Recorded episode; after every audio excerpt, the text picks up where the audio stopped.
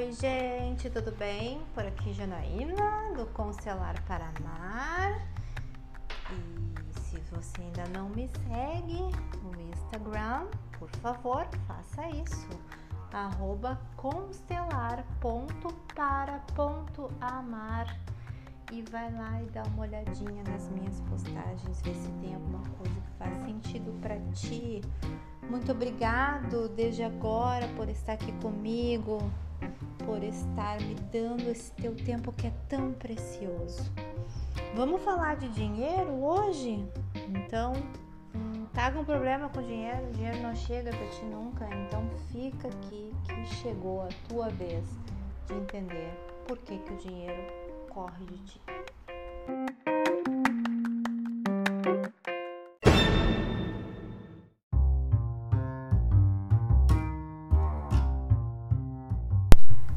Tempo é dinheiro, dinheiro é sujo, é dinheiro que vem fácil, vai fácil e por aí vai, quem nunca, não é? Quem nunca ouviu essas afirmações? Nós temos uma crença muito negativa com relação ao dinheiro e não adianta. É porque fomos criados de maneira a acreditar que o dinheiro é ruim, que o dinheiro compra as coisas e as pessoas, que ter muito quem tem muito dinheiro não presta. Enfim. E foram crenças que foram arraigadas no nosso sistema então, eu hoje quero te dizer que o dinheiro, na verdade, sob o olhar sistêmico, ele ganha uma outra interpretação. O dinheiro é uma manifestação de uma energia que está a serviço da vida, se colocando à disposição daquilo que contribui para o avanço e crescimento da vida. Tá? O trabalho do dinheiro é sustentar o nosso caminhar na vida, nos dando possibilidades, segurança e liberdade. Portanto, Bert Hellinger já tinha afirmado num livro dele chamado Histórias de Sucesso na Empresa e no Trabalho. Ele diz que o dinheiro é algo espiritual. O dinheiro tem alma. Se alguém ganhar dinheiro por seu desempenho, o dinheiro o ama. O dinheiro também quer render algo, ser gasto em algo bom que leve a vida adiante. Então, se ganha mais dele. Através de seu desempenho, o dinheiro entra no circuito de serviço, trabalho e ganho, tudo ao mesmo tempo. Então, se você está ganhando dinheiro e está gastando ele com besteiras, há uma grande probabilidade do problema estar aí. O dinheiro não fica porque você não sabe aproveitá-lo, você não está colocando ele a serviço da sua vida.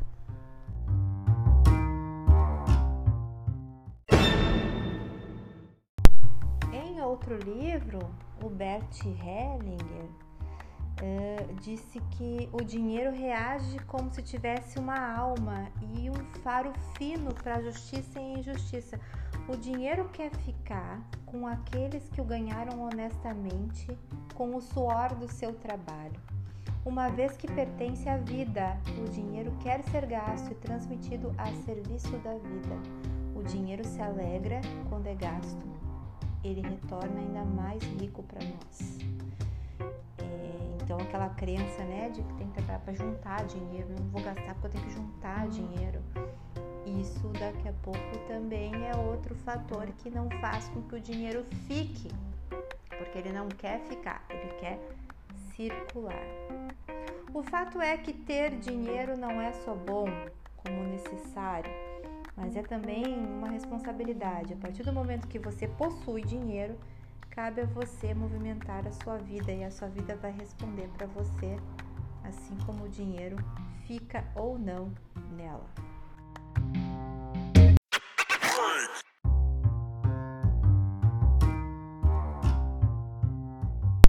E só para finalizar, porque a chapuletada tem que ser completa, estamos falando de vida. O dinheiro nos trata, como tratamos a nossa vida.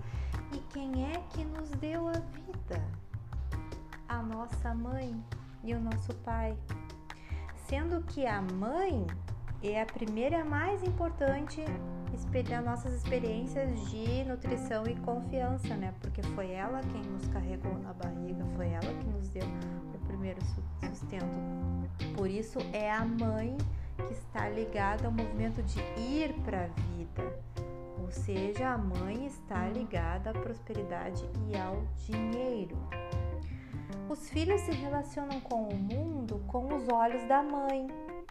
Até o pai é visto com os olhos da mãe.